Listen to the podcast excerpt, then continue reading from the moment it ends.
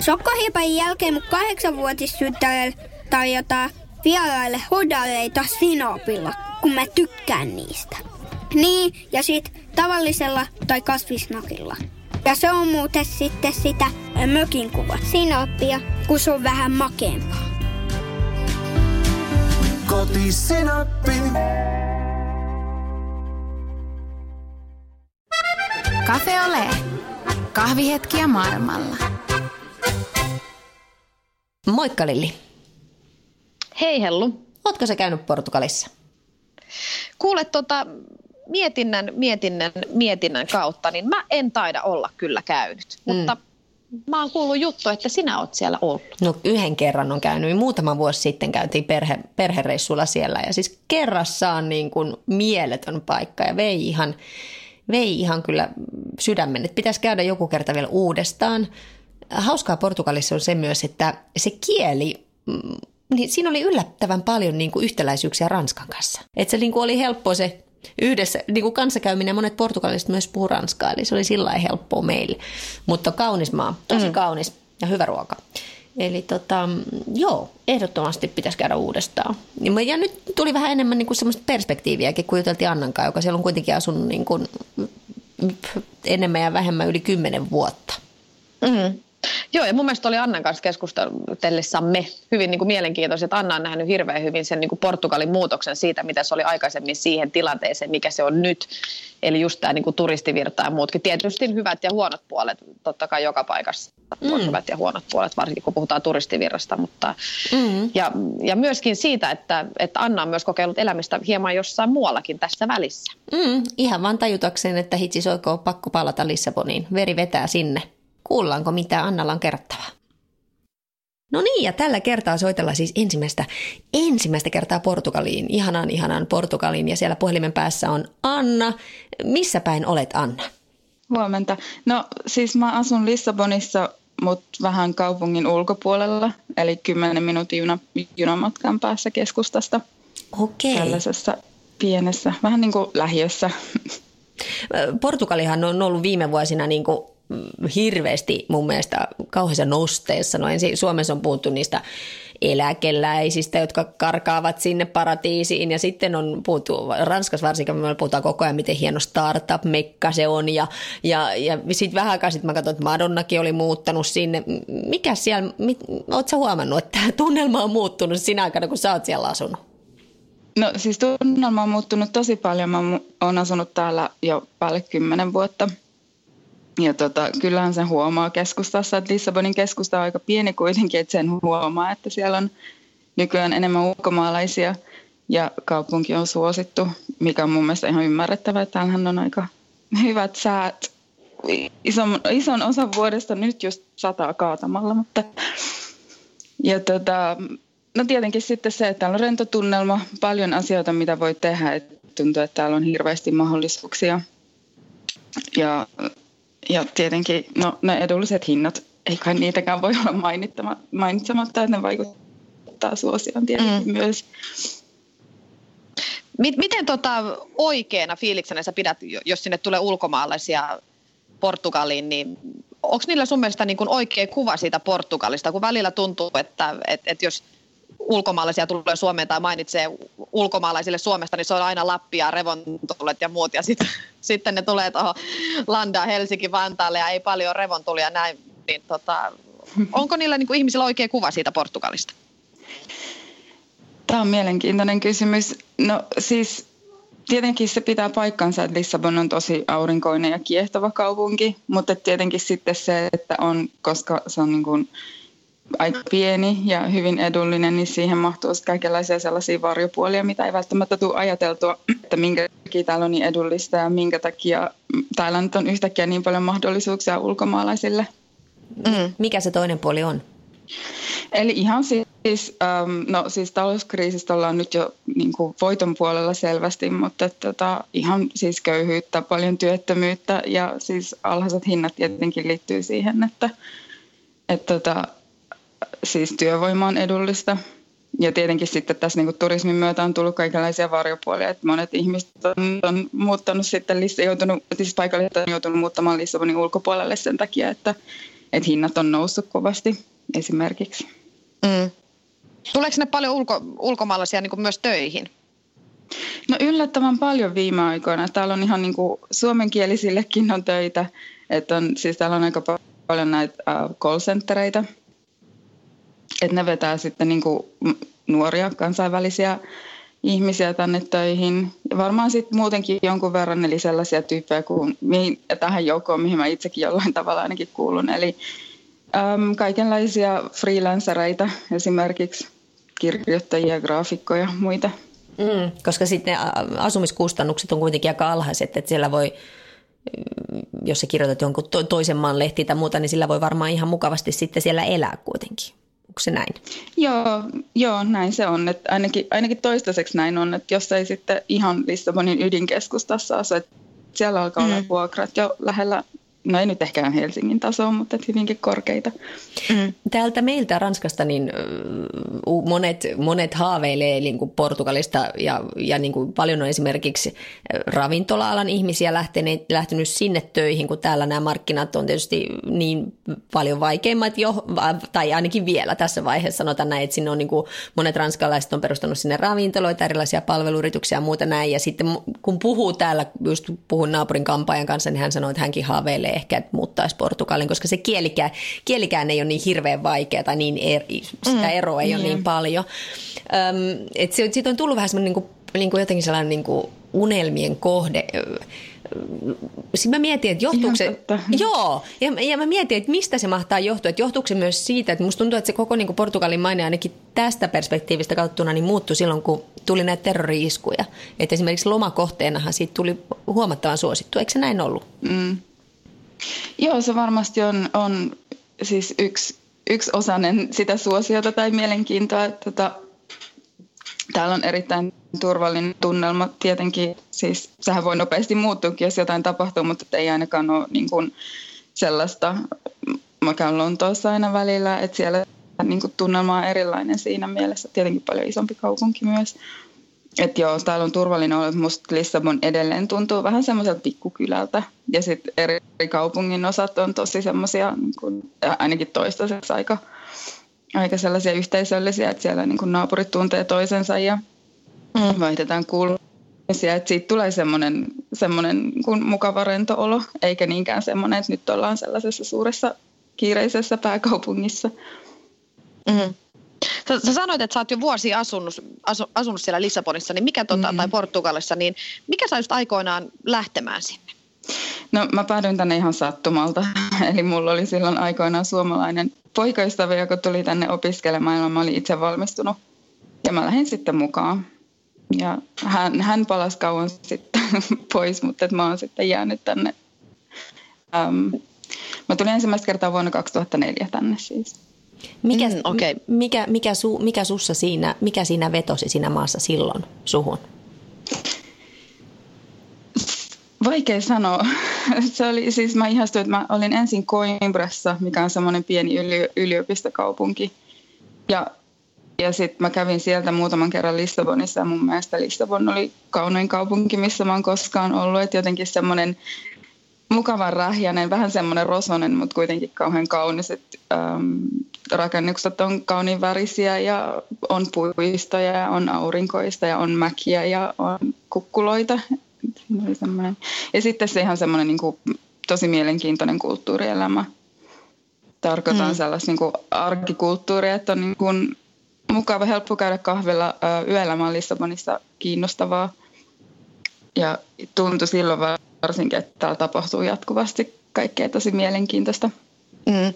Onko se yöelämä muuttunut sitten tietenkin vähän railakkaammaksi, jos siinä on tullut enemmän niin kuin nuoria? Et on, onko siitä tullut enemmän semmoinen niin partykaupunki? On varmaan ja sitten toisaalta, sit toisaalta mä en itse enää käy niin paljon niin ahkerasti enää ulkona kuin silloin.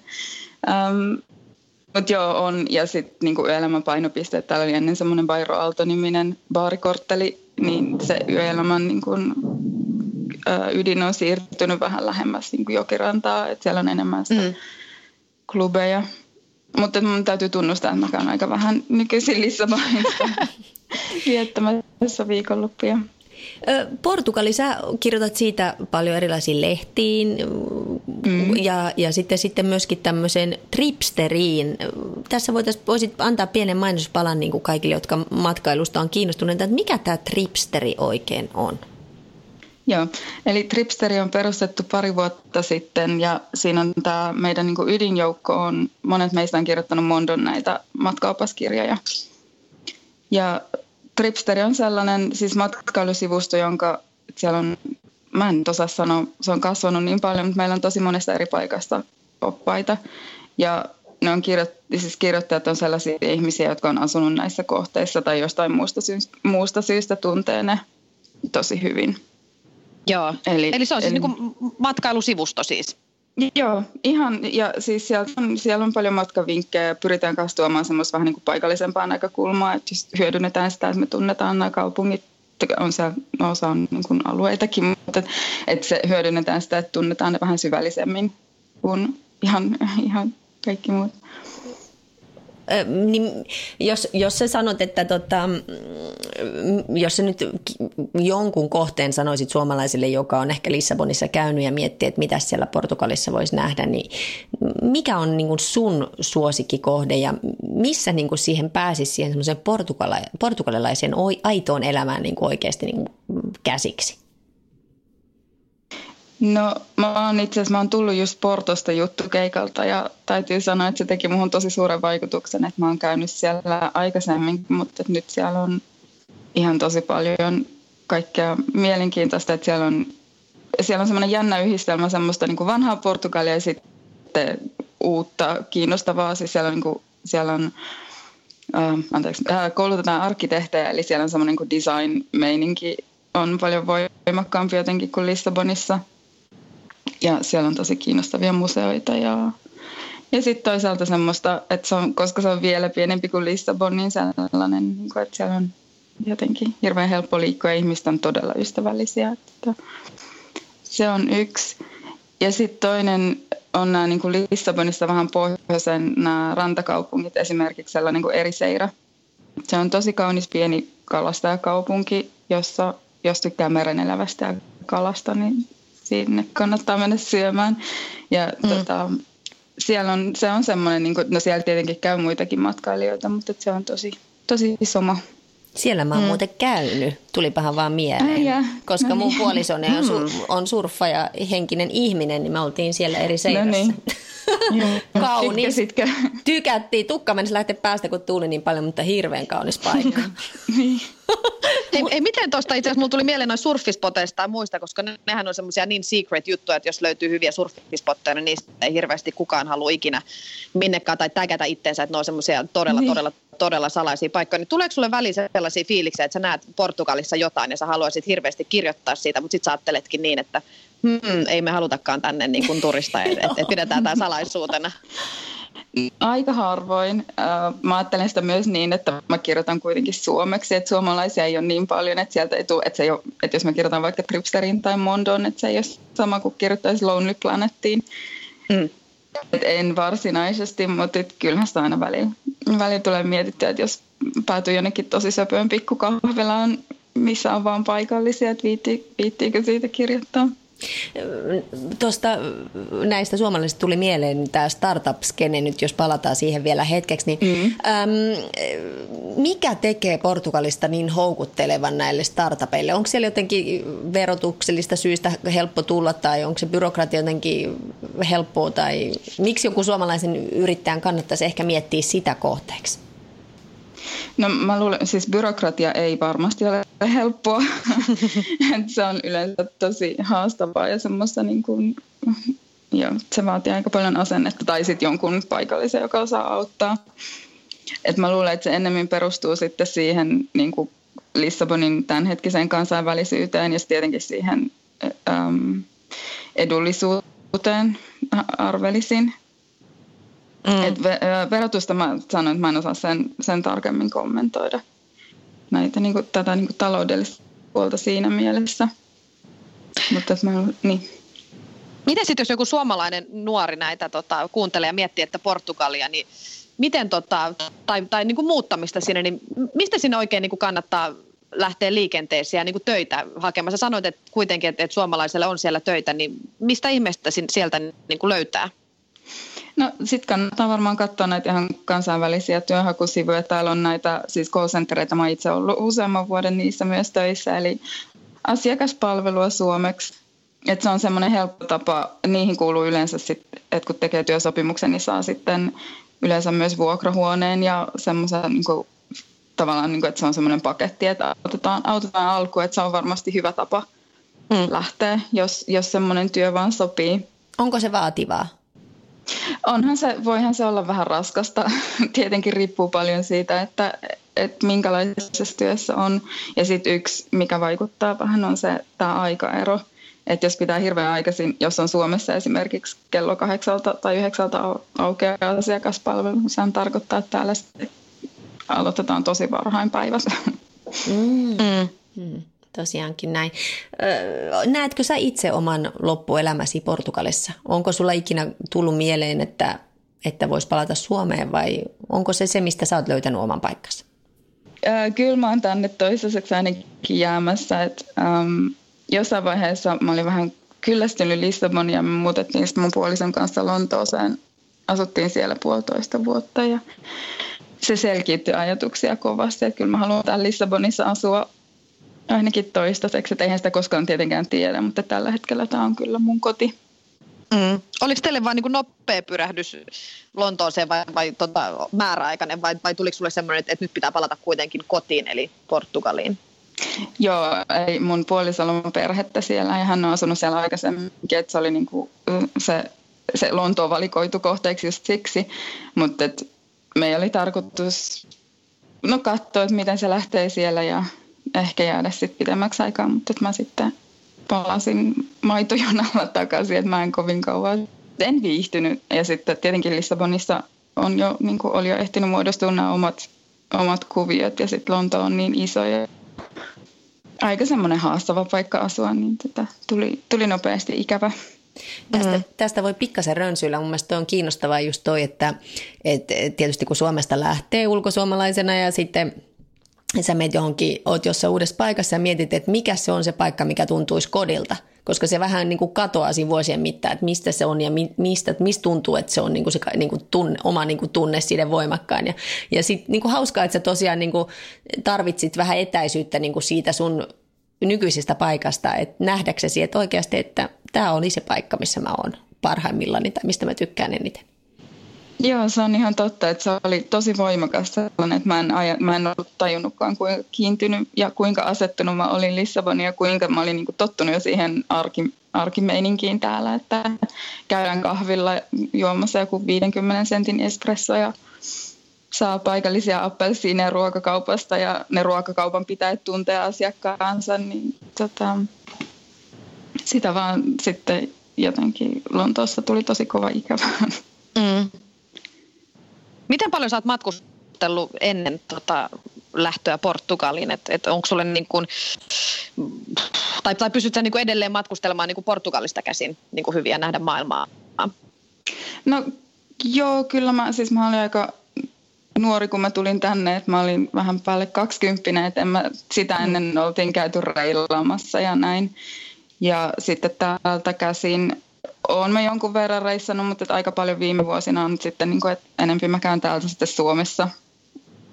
Mm. Ja et, tota, en, en ole ihan hirveän paljon matkustellut. Mä kirjoitin väitöskirjan mosambikilaisesta kirjallisuudesta ja sen myötä mä asuin Mosambikissa Maputossa kaksi kuukautta. Se oli, se oli niin viimeisin, viimeisin niin pitkä reissu.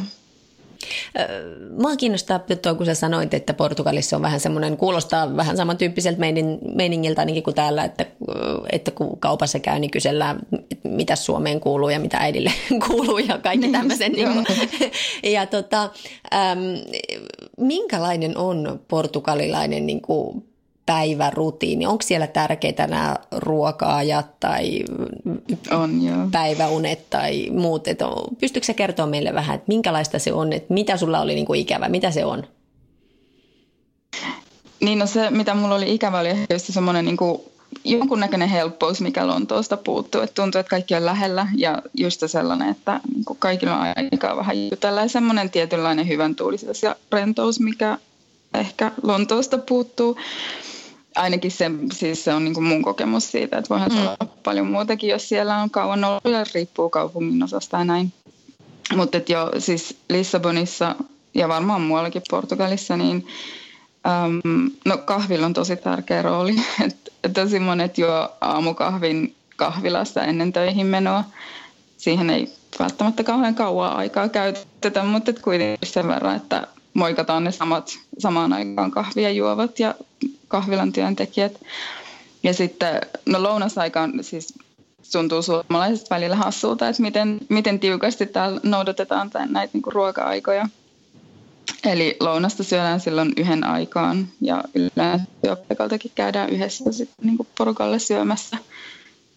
Ja sitten työpäivän jälkeen on tämmöinen niin lunch, eli niin välipala, mikä on yleensä joku maitokahvia pulla tai maitokahvia tousti tai jotain tällaista.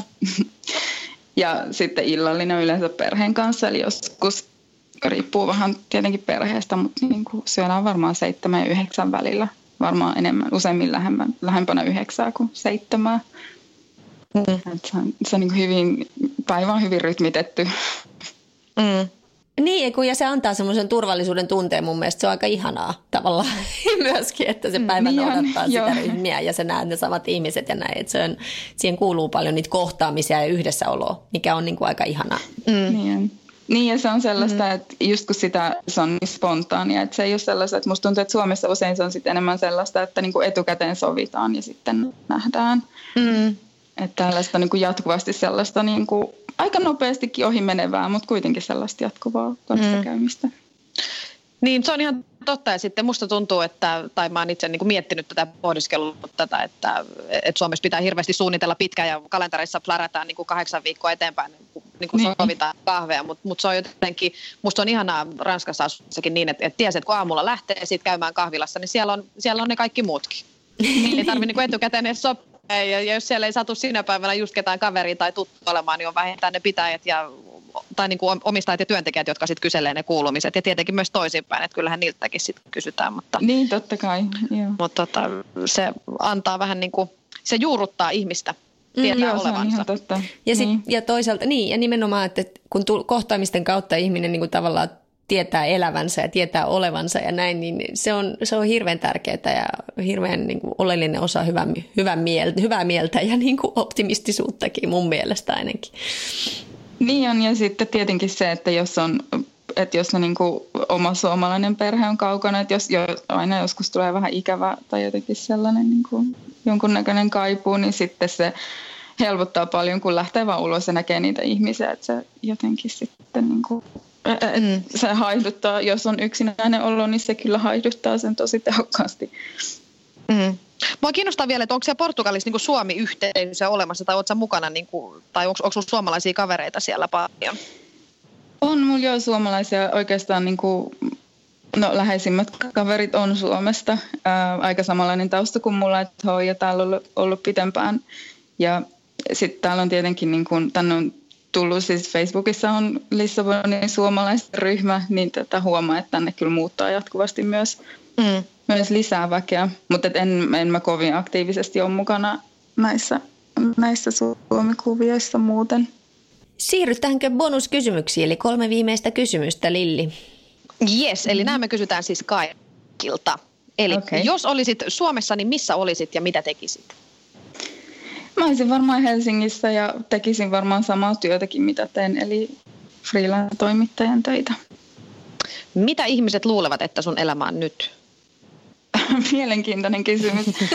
ähm, varmaan se on se, se että täällä niinku hengaillaan ja välillä vähän kirjoitetaan ja nautitaan auringosta. Viimeinen kysymys, Anna. Oletko onnellinen? Joo, on. Tosi onnellinen. Hmm.